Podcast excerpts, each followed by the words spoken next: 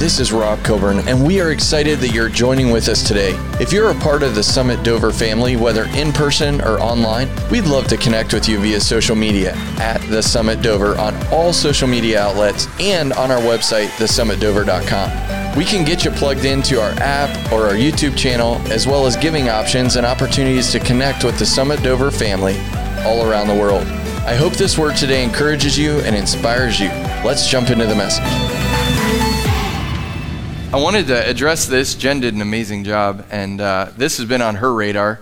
Um, I've tried to ignore the news for a while, um, but she's been giving me updates on all of it. But I wanted to let you know some people question, you know, whenever these things fly around church buildings, like, are the people really going to get it? Um, when we went to Fort Myers, so Jen, myself, Kylie, our youngest, and Nate and Sabrina flew to Fort Myers to help with the. Uh, hurricane effort and all the stuff that was going on, um, they, uh, we met these people. Like the people that are on the ground over there, we met them in Fort Myers, and they're just, some are pastors, some are Sunday school teachers, some are people just that attend churches that uh, have felt the call that when there's an emergency somewhere in the world, um, that they will drop everything they're doing and they'll go. And so um, we got to hang with them. Um, we, we know, and I can tell you that the people that you're giving to, that we're all giving to, but the people that you would be uh, scanning the code for uh, are the real deal. Um, we've prayed with them, we've sat on the floor with them, we've been in houses with damage all around, working with them and ministering with them, and um, they they don't just advise. Can I put it that way? They don't just advise people on what to do. Um, we were in some of the most crazy places uh, in Fort Myers that I would ever thought we would ever go. But uh, they got us in there behind the lines, and uh, we're, we were able to minister in unique ways. And uh, so I just want to encourage you if the Lord leads you to give, um, you know, there's other organizations doing it, but I know this is going directly where uh, they say it's going to go. So um, if you turn with me this morning to Mark 5, for those of you who weren't here last week, uh, I'm going to continue on uh, with where I was last week. I don't normally do this, but uh, the Lord is just, I believe He's given me a word for this morning that coincides with last week. So last week we were talking about the story of the woman with the issue of blood. It was actually the basis story, um, but the girl who was restored to life was the uh, global story that we talked about. And, uh, you know, sometimes we, I mean, sometimes we read these things and they don't become real to us, but I'm just telling you, whenever I read these kind of things in the scripture, like the Lord is wise and He put it there so that I could be changed. Um, so it may seem insignificant, but when you actually let it rest on your heart, um, it can actually change who you are. And uh, so I've just been meditating on, on these scriptures and, and really, I, I believe that the Lord wants to change some of us this morning. And I'm not preaching at you this morning. I'm actually talking to me. And so I told I told Jen this morning. I said I feel like everybody else could just leave. I'll just talk to myself, and then it won't be as embarrassing because I'm going to call out some stuff in myself that needs to be changed. And I think that you're going to hopefully find some things in you that need to be changed. And that's how we become better people, right? That's how we become better Christ followers. We allow truth to change who we are so we can become something that we're not today uh, and honor Him in a better way. Um, so in Mark 5, we see Jesus is called to, uh, to this girl who's dying, and the religious man calls him. And uh, so they're on the way, and on the way, uh, Jesus encounters the woman with the issue of blood. In fact, he doesn't encounter her, she encounters him. And she reaches out in faith, touches his garment. She's healed immediately, the scripture says. And I, I'm not going to reread it because we're going to read a lot of other scriptures. But it says immediately she's healed.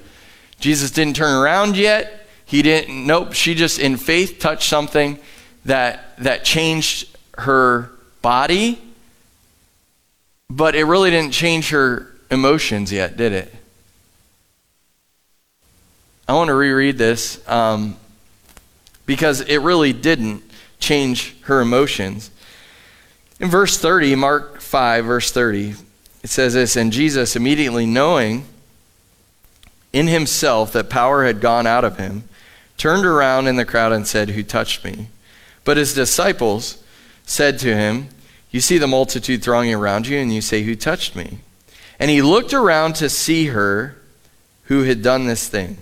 Now, verse 33. Now, she's healed at this point. She's not waiting for something else. She's already healed. Okay? But this is her emotional capacity in that moment. Verse 33. But the woman, fearing and trembling, knowing that what had happened to her, came and fell down before him and told him the whole truth. Do you know that you can be touched and physically healed, walking in physical restoration and not be emotionally healed? That you can actually receive a miracle from Jesus because you've exercised faith to receive something that you can't do on your own. She tried everything. She was she had spent all the money she had on the doctors. She had spent, I mean, the best people. She had done it over and over and over, and she was exhausted. Her hope was if I touch him, I'll be healed. That was her hope. And when she stepped into that belief system and she engaged with that and engaged with him, her life was instantly transformed, but her emotions were not. And I was beginning to process that process that this week because there's many things that I mean I'm looking around the room and I know people here who have been touched by the Lord and completely healed and restored.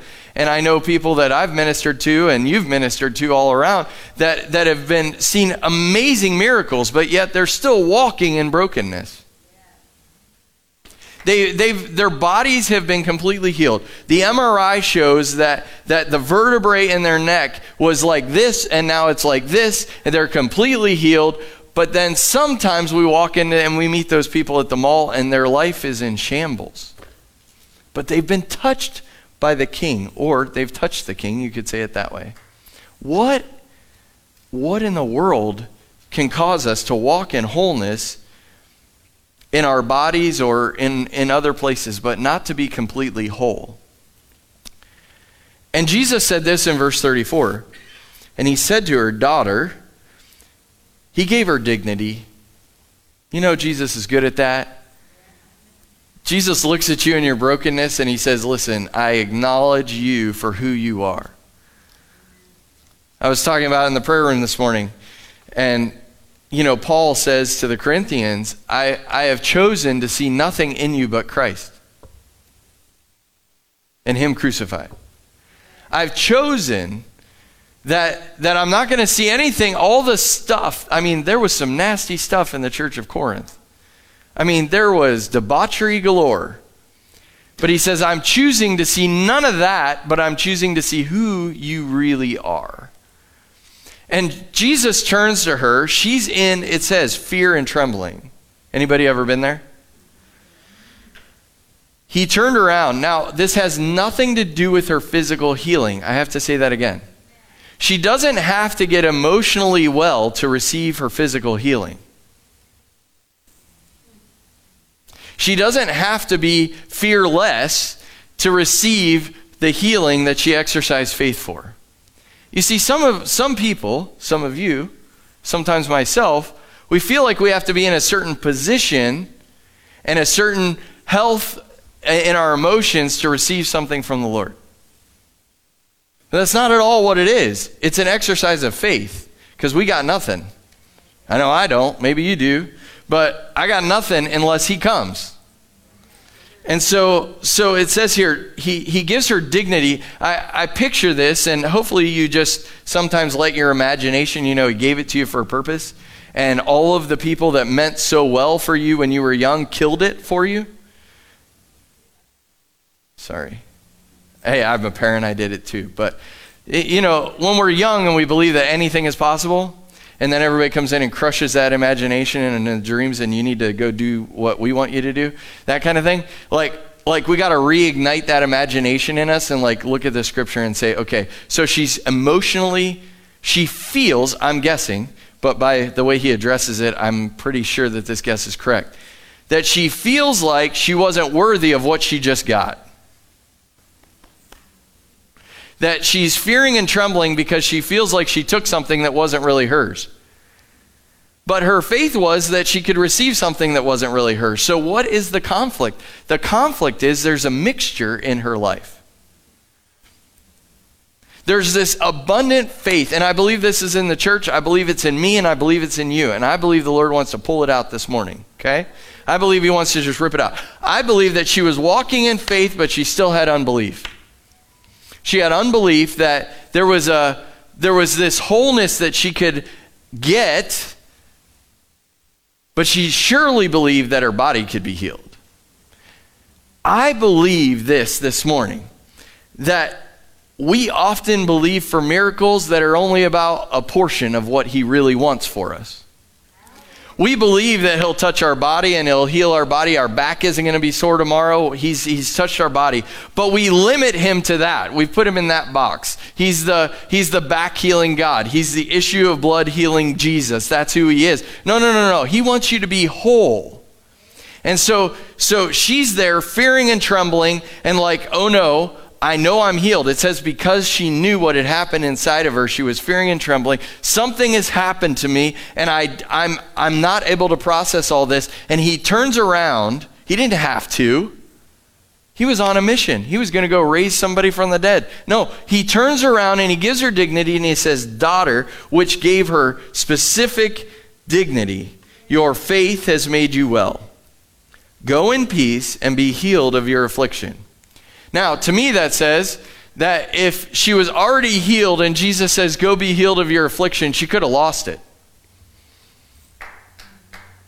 I'm just saying. If he says, Go and be diligent not to walk away from the healing that you just received, it means that there's something that could have come into her life that could have taken it away. I know, I'm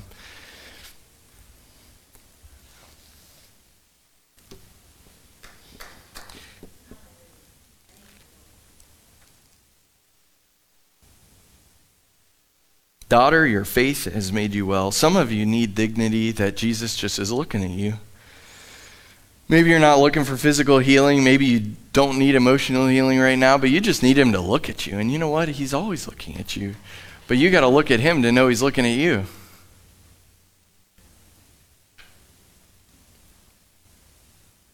But let me go on.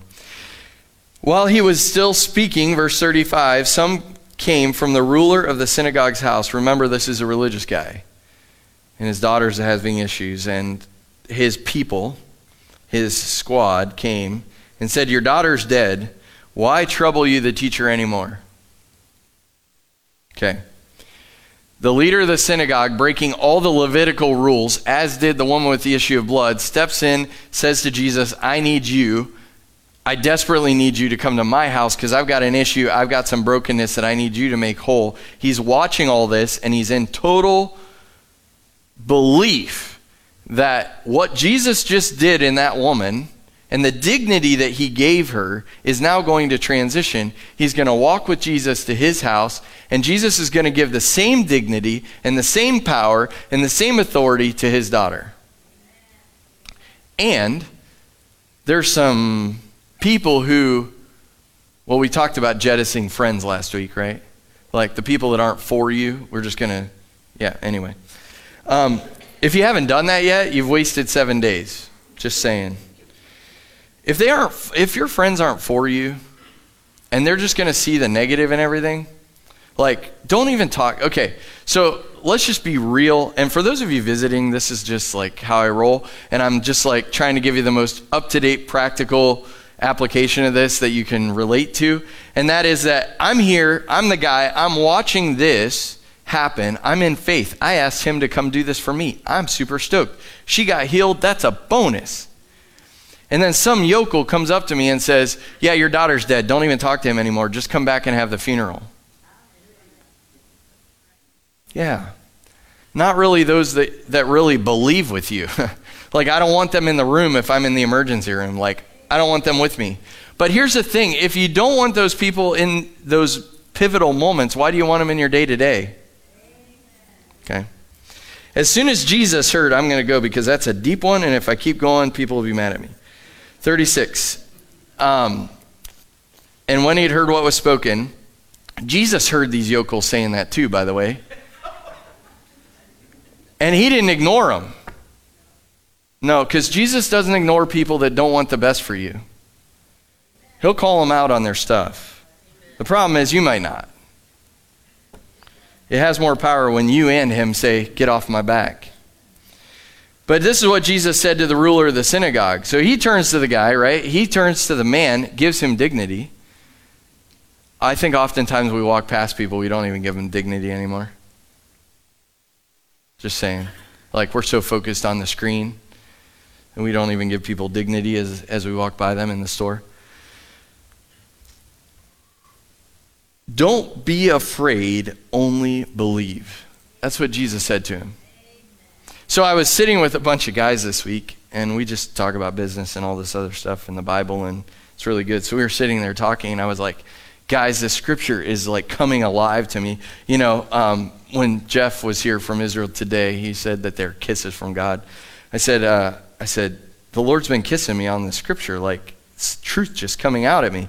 And I said, Don't be afraid, only believe. And, and one of the guys said, Well, how in the world did he know Jesus? Yeah, he knew everything, but like, what was some characteristics that he would have known that he went into unbelief? I said, I don't know. Let's think about us personally. We're walking the earth. We've invited Jesus into our junk. We're celebrating because other people are getting touched, and we know he's coming to us. And then somebody says some nonsense, and our, I'm guessing his shoulders dropped a little bit. I'm guessing his head went down a little bit.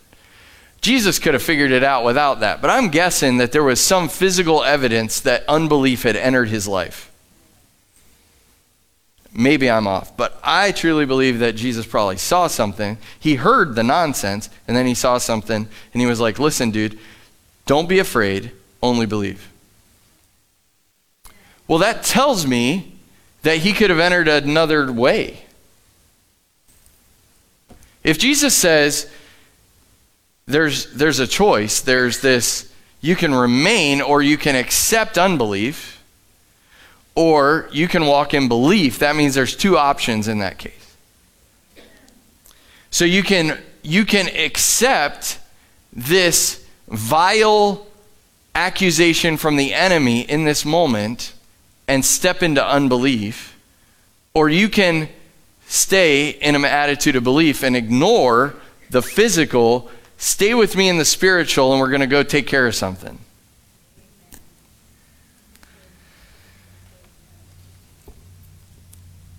So, unbelief is creeping into his mind when these people say this stuff. I'm just saying, Jesus wouldn't have said, Don't be afraid, only believe, if unbelief wasn't present. So, unbelief is now coming in. Did he have unbelief before? No, because we know that he had belief that Jesus could do something because he literally ignored every rule that he, as a leader of the synagogue, the high dude, he had to abide by and he ignored it all. The only way that you can ignore everything that you've believed your whole life and everything that has guided every decision you've ever made, for you to step outside of that, you've got to believe that there's something on the other side of it. Some of you need to step out of everything you've ever been taught and ever believed to go believe Jesus. So, so unbelief was coming into his life, and I'm going to give you a key here. We all have the option every single day to stay in belief or to allow unbelief to overtake us. So, unbelief is now entering into the picture. And when unbelief enters the picture, the Lord says, Don't be afraid, only believe. It's a command to him, it's a statement to him that there's something coming against you. You have one moment of grace to either accept it or deny it. You have a moment. Now, I'm not good at this, and I'm just going to tell you straight up. I'm working on this myself. So if you're all better at it, then we can have coffee. You can help me. But when I'm driving, and there's some person, and I got to keep my language correct because my wife's not here, and she'll watch the replay, and then I'll, I'll hear it at home. When there's someone doing 95 on 77, and I'm doing the speed limit in the right lane, how you're supposed to be doing it, and they literally put two inches between their back bumper and my front bumper to get off the exit instead of slowing down. I have a moment where I have to choose whether I am going to allow something that isn't right to take root in my heart or to just continue on in grace. Now, you all can, maybe you're all excellent. You don't have any wacky drivers. It's totally cool. But there's something in your life. Maybe it's when your spouse says something crazy, or maybe it's when your boss says something crazy. You have a moment of grace that I believe the Lord gives you to either accept that thing or deny that thing. And he gives it here in the scripture to this guy. He's like, listen, you had faith. You all have had faith, right? You've all, you've all had belief in something. And then something comes in that challenges that belief, or something comes in that challenges your person, or something that comes in and challenges your emotions. And in that split second, I believe, according to this scripture, that the Lord gives us a moment where we can either reject that thing out of our lives or we can accept it and it'll take root in us. Now, I'm not good at this either, so I'm just laying it all out there. Um, I know we have to garden. Totally get it. Um, I know why. I get all this stuff. I'd rather eat those things than the stuff that's got chemicals sprayed on it. Totally in all that. I don't have, they're, they're white, they're not green. Okay? So I, I can't do it. Um, but there are people that are really gifted at it. But we tried the gardening thing. Um, I travel way too much, so every time I come back, I just get discouraged because the weeds are taller than the plants. And, uh, and, and I found this thing that, that whenever we watered the garden, the water went on the plants and the weed. Now, if anyone could create a way that water only goes on the plant and never on the weed, you'd be like, you'd have the business of businesses. But whenever I watered things, everything came up. See, the seeds of brokenness came into the place where I planted the whole thing that I wanted to have, and they were fighting for sunlight, they were fighting for nutrients, they were fighting for everything. And oftentimes, because I wasn't tending to it, the thing that wasn't supposed to be there overtook the thing that was supposed to be there, and then I got upset. Because it couldn't be my fault. It was that darn curse of the ground. Couldn't be my fault that I had to weed that thing every once in a while. So, in the moment, this man has a choice. Do I allow unbelief to come into my situation or do I stay in belief? And Jesus gave a specific direction. Do not let that thing get planted in you because we're about to go see a miracle. Okay? We're about to go see something supernatural. But he had a choice, and the choice was not whether he saw the miracle or not. See, we can make this all like super religious. He wasn't choosing whether he saw the miracle or not. Here's what he was choosing he was saying, I can allow this contaminated thing to bring me from belief in the supernatural to understanding of the natural. That was it. It had nothing to do with the miracle. Are you hearing me? I'm preaching real good, but it's quiet. He had a choice to remain in the supernatural, which is what he went for. I'm not going to go back and reread it, just back up a few verses. He said, My daughter is sick. I need you to come and do something. He didn't think that she was coming, he was coming with a penicillin shot. He thought there was a miracle coming because he knew who he was. So he's in the supernatural, he's in the spiritual realm, and he's saying, Listen, I believe in you. And the unbelief that these people were bringing to him would have taken him from the supernatural realm to the natural realm, and he would have thought about his daughter laying there dead instead of thinking Jesus is coming to bring her to life. Now, we all have that choice every single day. We have the choice of whether we're going to look at things in the supernatural realm, the spiritual realm, which is actually more real than the natural realm, or we can rely on the natural realm. Now, this is going to be hard, I know, but I'm dealing with it too. I'm dealing with it too. If we are relying on the natural realm, we aren't going to see anything supernatural. So you can walk the earth and you can say, I, I have this belief in Jesus. And in that moment, boom, you're in the supernatural realm. You're in the spiritual realm. You are in the miracle happening place. And then you drive on 77. And then you're in the natural place. And no miracles are happening there.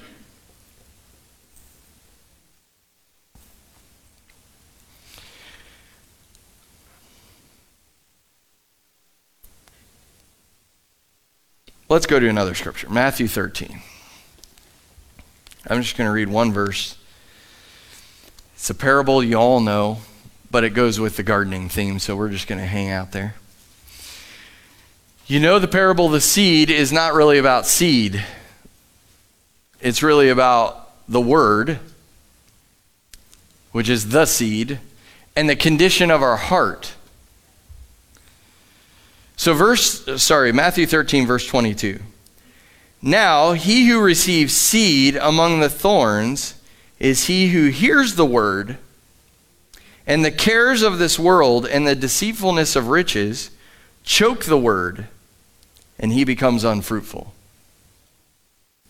So, you, being in the word with pure hearts, have an opportunity every day to receive unfruitful things in your heart that takes you from believing that God can do everything He said that He would do for you and through you to believing that you're just some person living in Tuscarawas County, Ohio that can't reach the nations. Now, I, I want to point out something. You've probably heard it all before, but I'm going to give you some insight here that the validity of the word that was spoken and planted in these soils was not judged by the outcome of the fruitfulness.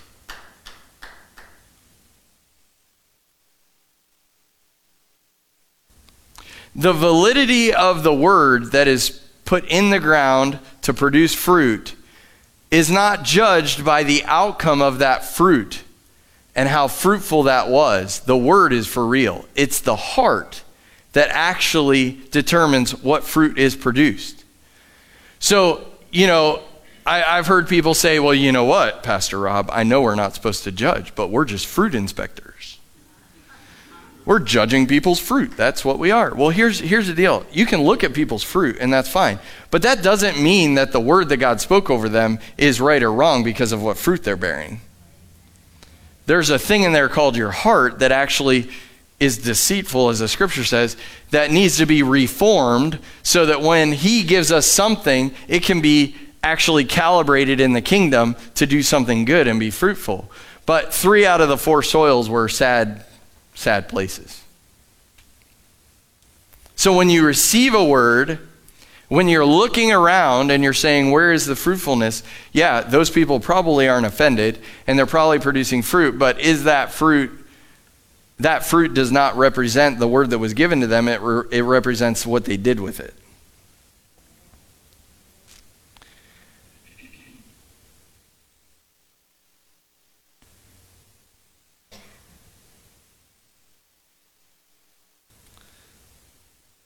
Let's go to Mark 9.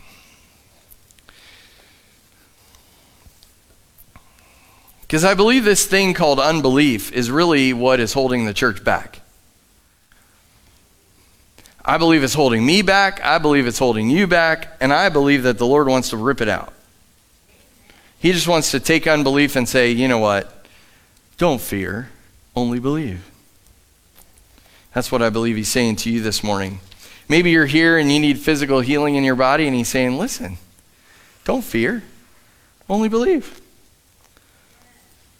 Maybe you see no end in sight for your physical problem or your marriage problem or your uh, work situation or whatever, and I believe the Lord saying, listen, don't live in fear, only believe. Have some belief in there that, that there's something that can change.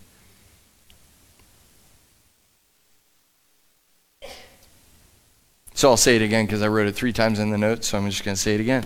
The validity of God's word is not validated or proven by what we do with it. Okay. So, back to my gardening thing because I need to figure this out. We're going to need it. So there's this this thing where we plant something and we expect it to bring an outcome. I mean, I don't know any farmers that planted something not expecting to reap something. Um, whether they're planting a cover crop just to keep the soil good and give it some more nutrients, or whether they're actually doing it to get some fruit out, there's a purpose to why they planted. And there's a purpose to why God gives you truth because He wants, to, he wants there to be an outcome. But see, He's not in control of your heart. There's that middle space that is the, the hard thing for us. That, that he gives us truth, then there's this middle space, which is where it's planted, and then out of that comes the fruit. Now, he plants it expecting there to be fruit at the other end, but we're in control of that.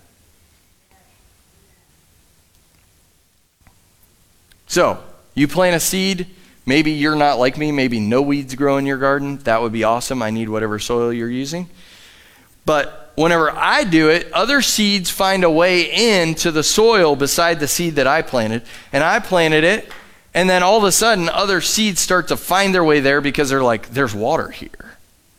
There's nutrients here. I'm going there, and I'm going to actually suck some of that up so that I can be there.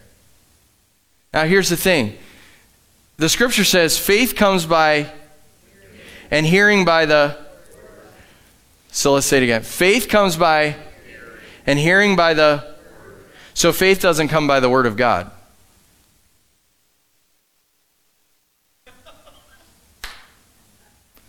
Faith doesn't come by the word of God.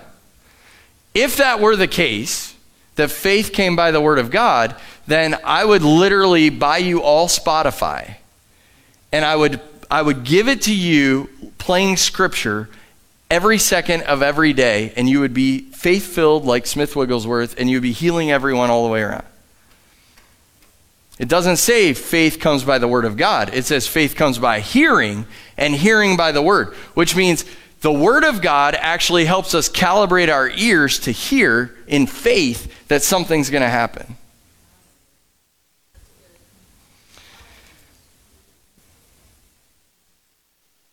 We make it so not scriptural. So, you want to walk in faith and belief that something is going to happen in your life? You can't, it's not bad to play scripture all the time, but that scripture is meant for you to take the Rhema word of God about your situation, and because you're filled with the word of God, it puts it in perspective and produces fruit. So I'm not saying don't read the word of God 24 7. Go ahead, have at it. It will help you when you actually hear a word because it'll be planted in rich soil that'll produce some fruit. So now, go back to the story here. He sees all this, he's there, his faith is up, his belief is up, and unrighteousness, unholiness thought comes into him, and Jesus says, Listen, don't think about all that. Believe what you believed in the beginning, and you'll see transformation. I think that's where we get hung up, everybody is that there's some things planted beside the truth that God has given us that's taking the light away and bringing us from the supernatural to the natural, and we aren't seeing miracles. And we're not seeing transformation. And we're not seeing what our destiny is come to fruition because there's some things that the enemy planted that we haven't uprooted. So when you make the comment about somebody, well, remember what I said Paul said? Paul said, I, I choose to see nothing in you but Christ in him crucified. When you choose to say, boy, that person's, that person's just, whew, they're out there. You have now eliminated yourself from receiving truth from them.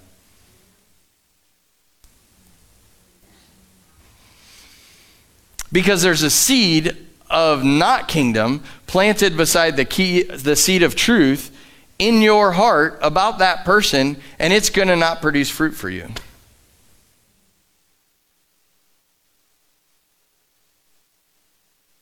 So, how do we continue to stay in belief when everything from the world, the enemy wants you to go into unbelief? Like, can we just boil it all down to that?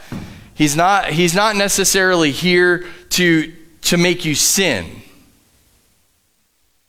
You can do that on your own. He doesn't need to help you with that. He's here to get you to come from the spiritual realm to the natural realm so that you don't see miracles. That's what he's here to do. So he'll plant things in your garden that will snuff the life out of your destiny so that you don't see the miracles happen in your life. So, how do we stay out of unbelief? How do we stay in belief? Well, Jesus gives us that in the story. He says, Do not be afraid, only believe.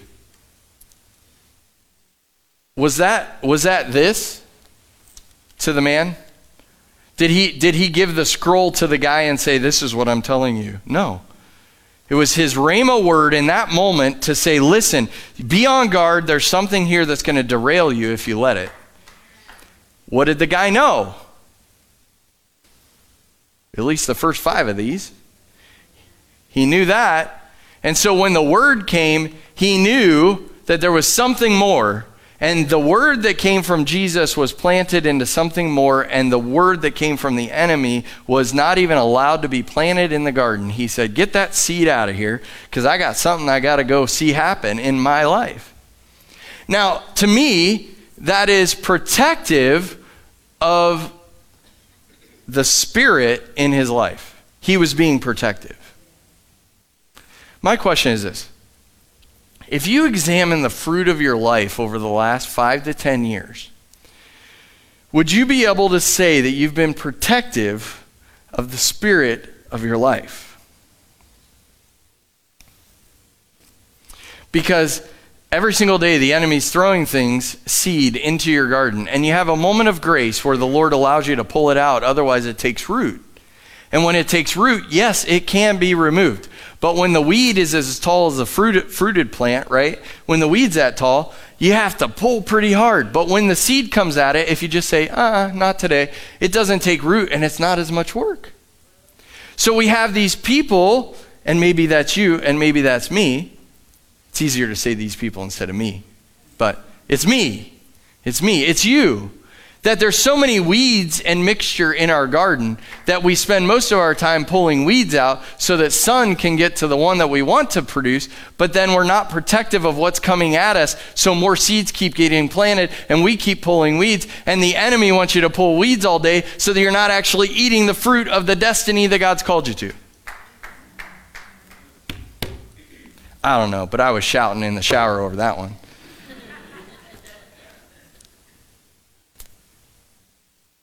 I've wasted a lot of time because I wasn't protective of what seeds were coming at me. And I was focused on the word, amen, but I was missing the word that said, hey, that thing is wrong, keep it out. And so I had this, amen, we have this, but if we're not listening to that, his word for that specific moment in time, and then taking that word and comparing it to this word and saying, yes, it's got some power, we miss it. So, what are the things that get thrown in there that keep us from being productive? To keep us from staying in belief? Well, the enemy doesn't have any new tricks. If you read the scripture, all the old tricks are the same ones he's using on you and me today. They're all the same. So we just got to read this. We know what his tricks are, but I'm going to give you one because I believe this is the one that attacks all of us every single day. Okay? Busyness is artificial significance. I'll let that go through the room and then I'll say it again. Busyness is artificial significance. Because when you're busy, you think you're worth something.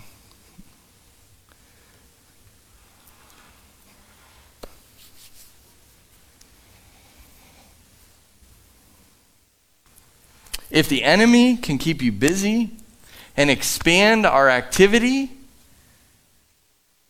he can plant seeds because we're too busy paying attention to all the other stuff that he can plant seeds in our garden and we won't know about it for another two years. And then we go to a place where God says, Listen, I want you to stand in and be my application for this miracle to happen. And we're like, Huh? What are you talking about? What do you mean? You want me to go to Fort Myers. You want me to go to Syria and Turkey. You want me to go to New Philly. And you want me to pray for somebody and believe that they'll get out of the coffin. You want me to go and do that? Oh, I'm tired. I'm tired. I've been pulling weeds all day. I'm tired. The problem is we can't see the miracle because of unbelief. Okay. Mark 9. I had you turn there. You thought I was going to forget, and I didn't. Mark 9 17. Then one of the crowd answered and said, Teacher, I brought my son who has a mute spirit. And wherever it seizes him, it throws him down, he foams at the mouth gnashes his teeth, and becomes rigid. So I spoke to your disciples that they should cast him out, but they could not. You, you ready? We didn't put seatbelts down. You can stand up and shout, or you can sit there and go, Oh my word, he's got me. Because the Lord, the Lord just got me on this one, and I'm just going to tell you, I got gotten. So I hope you get gotten because when you're, when you're got, then he can change you. He said, Listen, I believe that my son can be healed because he's got a problem. He's got a demon. And I took him to your disciples. Now, let me put the picture for you. The disciples were the most skilled deliverance ministers probably ever on the planet. Jesus trusted these people, these guys, and then the 70 that came after him. He trusted them to go two by two into cities and completely rip out all the demonic, to completely set that city in order and come back. It'd be like, Pastor Mike and Don, I'm sending you guys to Canton. And your job is to go there and set the captives free, to release everyone from sickness and disease, and to bring wholeness to the whole city. And I trust you to do it now. Go, you have my authority. That's what he said. And he didn't think about him, I don't think. He just said, go do it. And then they came back. And they had done it. They were the most skilled. And this guy says, Listen, I've heard about your disciples, and I actually took my son to them, but they couldn't do it. That's weird. That's weird. Do you think we can draw some truth from this? Say yes. Thank you. Okay. Unbelief is not the absence of faith, it is the presence of unbelief. You might want to write that one down. I'm not being I'm not being uppity. I'm just telling you that I think this is what really causes us problems. See, we have faith. And I'm not saying that you don't have faith. I'm saying that there might be some unbelief mixed in your garden that isn't allowing you to walk in what he's called you to walk in because we read about the commission go heal the sick, raise the dead, cleanse the lepers, do all that stuff, right? Now you can pick up serpents, do it all.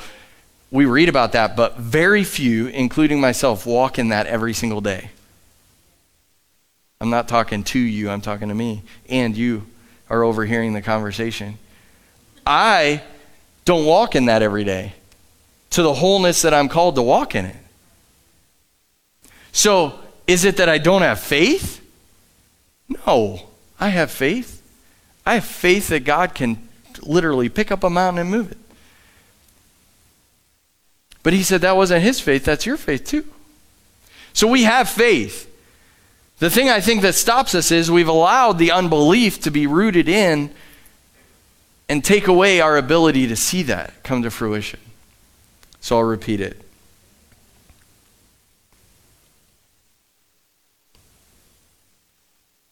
Unbelief is not the absence of faith, it is the presence of unbelief. I believe that the, I'm just going to keep reading, I'll get to that. The disciples could not. Let's reiterate that part. Verse 19. He answered him and said, So Jesus is talking to the father, not his father, but the kid's father. O faithless generation. I don't like it, but I'm going to read it and then I'll tell you why I don't like it. O faithless generation, how long shall I be with you? How long shall I bear with you? Bring him to me. That word is translated wrong in the King James and New King James. I truly go back to the original deal. That actually says, Oh, unbelieving generation. Not faithless. They had faith, they walked with him, they had faith. But somewhere along the line, I believe that unbelief was entered into the disciples' walk that made them not able to perform that miracle. And I believe that somewhere in our lives, unbelief has been sown in that makes us not walk in what we're called to walk in every single day. So it really says, go back and read it in other in other translations, but it says, "O unbelieving generation, how long will I be with you?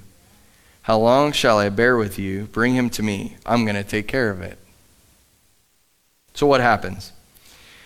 Then they brought him, the boy, to Jesus, and when he saw him, when the Spirit saw him, immediately the Spirit convulsed him, and he fell on the ground and wallowed and foaming at the mouth.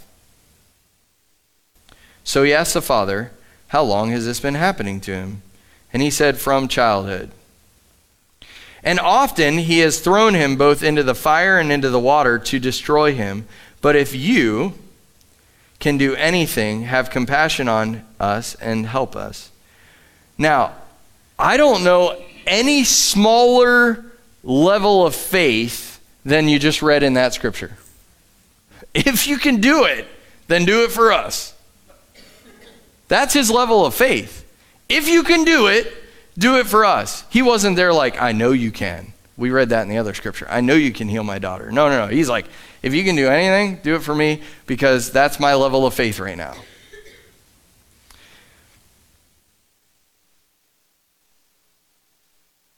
Okay, can I just go raw with you? I have been, but I just feel like I need to say this. Jesus took care of the level of faith argument when he said faith the size of a mustard seed can move a mountain. It doesn't matter your level of faith, it matters how much unbelief is mixed with your belief. Jesus didn't say it takes a truckload of mustard seeds to get healed from cancer and it takes one mustard seed to move a mountain. No, he didn't say that. He said it takes a mustard seed to do something you think is impossible. It just takes that little bit of faith. But if your if your belief is mixed with unbelief, then nothing's going to happen. So you say, Pastor, why are you so strong on this? Because I believe that some of you are sitting here ready for your breakthrough, but there's some unbelief in the way from watching what God has called you and destined you to do. And we got to get rid of the unbelief so that you can walk in the miracles and things that He has for you. And I can't be your gardener, and he's not your gardener. At one time he was, and and or he was mistaken for one, and he's probably mistaken for one today. But he's not your gardener. You're the one that has to pull out the weeds of unbelief. And when you pull them out, you'll be very surprised that miracles start to happen in your life, and you start to walk in your destiny. I had somebody say, wow, you are intellectual, you're just smart, all that stuff. Eh, great. Um, yeah, that's a handicap. That's a handicap. In essence, what you're saying is, Pastor, you've got a whole gift of unbelief. Because you try to reason everything. You just take belief off the table. You can make it happen. I don't want that. I hope you don't want that either. It's not a compliment. If you're, if you're smart and you're intelligent and you can make things happen, oftentimes belief is the thing that goes out the window. And so then you rely on yourself. And, and there's this thing that can happen with the anointing, and I'm going to step into another realm and I'll get out of that because that'll get pretty hot over there. But but there's an anointing that brings power to ministry. And so if you're in yourself and you believe you can do it, you can actually do it and power will come. But there's something different that I believe we're all called to walk in, and that's authority. And so the disciples were walking in power. They went into cities and they walked in power and power and power and power, and cities were changed. But when this thing came before them, this spirit in this child came before them, they struck out. Because they were relying on power. And I bet they did all the things they saw Jesus do. And they're looking at each other. We've done it all. Why is it not going? Probably because there's some unbelief mixed in with your belief not because of your faith.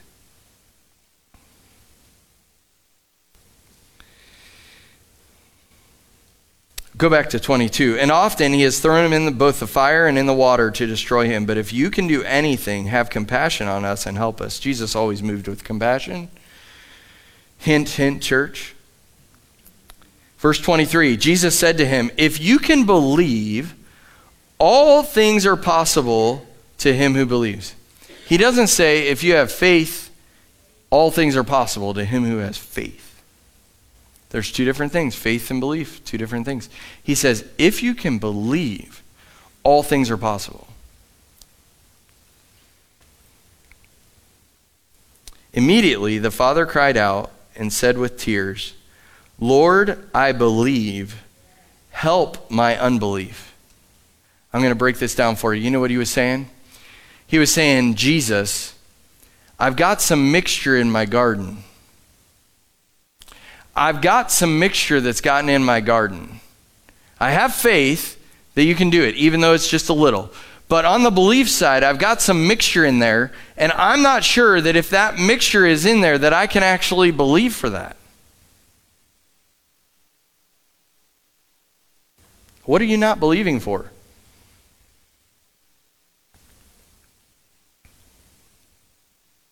And he says, Lord, help me in my unbelief. So I have this question. You go and pray for somebody, and something doesn't happen. I'm just asking, like, walk with me here. You go and pray for someone, and it doesn't happen. Some people make a doctrine out of that. Shouldn't have happened. It wasn't his time. Come on. Some people go into guilt and shame over that. I prayed for them, nothing happened. Uh. They go into guilt and shame. Some people are so worked up by it that they just become unbelieving. That it'll ever happen anytime I do it. It'll ever happen.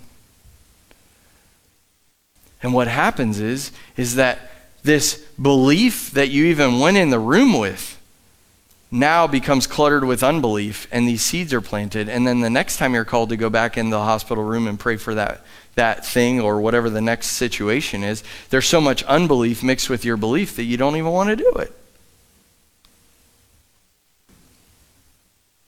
Let's keep reading. Immediately the father cried out aloud help me in my unbelief. When jesus saw the people came when jesus saw that the people came running together he rebuked the unclean spirit saying to it Deaf and dumb spirit, I command you to come out of him and enter him no more. Then the spirit cried out, convulsed him again, and came out, and he became as one dead. So that many said, He is dead. But Jesus took him by the hand and lifted him up, and he arose. And when he had come into the house, his disciples asked him privately, Why could we not cast it out? So he said to them, This kind cannot come out by nothing but prayer and fasting. And he wasn't talking about the Spirit, he was talking about unbelief. He was talking about cleaning the garden so that you're whole to see the miracles that he's called you to perform. He wasn't talking about we got to pray and fast. Jesus never prayed and fasted. We only know of one time that he did. He prayed and fasted on his initial launch out into the wilderness, right? He wasn't calling them to do that to cast out that spirit. He was saying there's unbelief, there's mixture in your garden, and because there's mixture in your garden, you did not believe enough to actually watch it come to pass, and so you didn't see it happen. So, why do we fast and pray? You say, Pastor, you're talking a little weird about that. I want to know. Why do we fast and pray? I believe we fast and pray to to say, I want to start eating and drinking of something that isn't of this realm. I want to eat and drink of something that's from that realm. And when I eat and drink of something from that realm, I find out who He is. And when I find out who He is, I start to find out who I am. And when I understand who I am, I can walk in miracles every single day and not be worn out.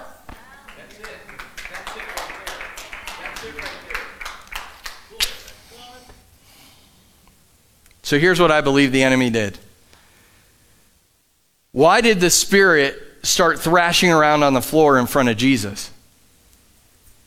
I have to ask these questions. I'm sorry, I'm just getting you in my mind. Why did he do it in front of Jesus? Because it worked in front of the disciples.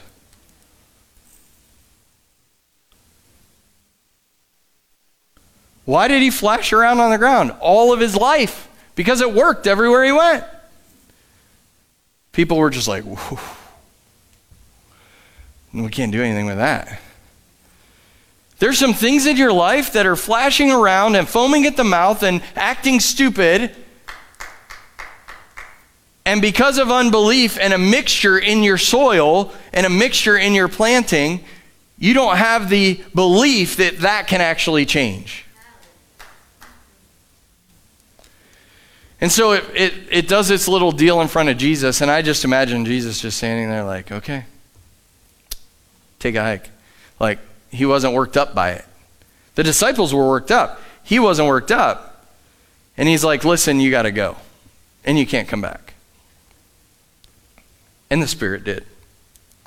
So, why do we pray and fast? If you don't pray and fast, then you got two things to work on. But one big thing to work on that's you and me. So, why do we pray and fast? We pray and fast to disconnect ourselves from the natural realm connect ourselves to the supernatural realm and we understand who he is and we hear his voice better because faith comes by hearing his voice and hearing comes and is processed by the reading of the word of god and so we're in that realm and we're like we're, we're fasting we're praying we're saying listen i'm not doing this you know i think that many people many people use fasting as a hunger strike to get what they want from god Just saying. But that's not what it's about. It's about seeing Him rightly. And in seeing Him rightly, we see ourselves rightly. And when we see ourselves rightly through the Word, I'm not discounting the Word, through the praying and the, and the changing of our mind, we see ourselves rightly. And then when we walk into situations that seem impossible, we can believe for it. Would you stand today? I just believe if you're like me, I had to root some things out this week. And you may need to do that. And so I just want to give some time for some prayer. Kyle, if you don't mind playing something, that would be awesome. If something out of this has triggered you to inspect your garden, that's step number one. To inspect the garden. I believe that our prayer should be Lord, help me in my unbelief. Lord, show me where I don't believe what you have destined me to be. Show me what I'm not believing for, and that where I am in unbelief, so that I can walk into belief and I can get rid of the contaminants of my life so that I can be pure and look to the supernatural over the natural and I can say, listen, everything that I've done in my life for the last five years has been looking at the natural and it's ugly. But in Him, we find who we really are. Now you say, Pastor Rob, like you talked about the seeds and you talked about the weeds and you talked about all that. Let me give you one more illustration in God's presence, whatever is manifest in your heart will increase. Just like whenever I water the plant, the weeds grow with the plant. It's the same thing about God's presence. And one of the keys about the summit is we focus on His presence.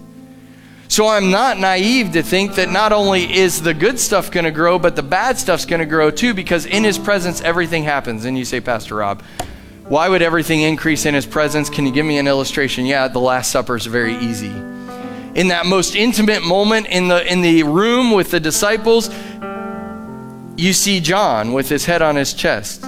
Peter saying, I'm never going to deny you. And Judas is walking away from the table to betray him. It all happened in his presence. So, in his presence, in this place, it's not just the seeds of the kingdom that are going to grow, it's everything that you've allowed to be planted in your garden will grow. And I believe that it's time that the Lord is saying, let's get in there. Let's start to dig out those things that are not full of belief and that have unbelief and mixture in them so that we can walk in the miracles that He's called us to walk in. So I'm just going to pray. Kyle's playing. I believe that this has kept you from your miracle. I believe it's kept you from your destiny. I believe it's kept me from those things. Are you willing to say, Lord, show me my unbelief? And when He shows it to you, are you willing to put the gloves on and start to rip it out so that when you rip it out, there's no root left? And then, and then after you rip it out, maybe that's what you're going to do this morning. You're going to rip it out.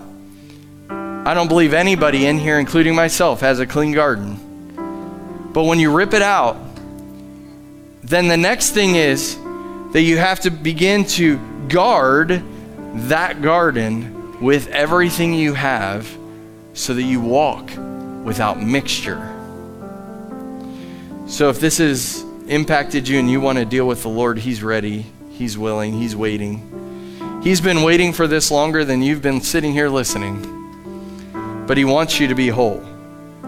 He wants you to see wholeness in your body, He wants you to see wholeness in your emotions, He wants to give you dignity. He's not looking down at you. He's seen the distractions that have come your way, and He's rooting for you. Father, today, I just thank you. I thank you for wisdom, knowledge, and understanding. I thank you for a, a supernatural belief that it's not about the size of my faith, that it's about the purity of my garden. And Lord, today I just ask that you would that you would just touch every heart, that you would just move on them. That today people would just be transformed by truth. And they would know you. They would know how much you care.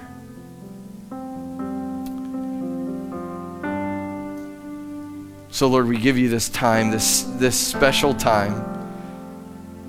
Have your way in this place. In Jesus' name, amen. The altar is open. People will pray with you. You can pray by yourself. But I believe that this is a, a transitional time for some to walk into the wholeness that they've been asking for. Thank you, Lord. Thank you, Lord.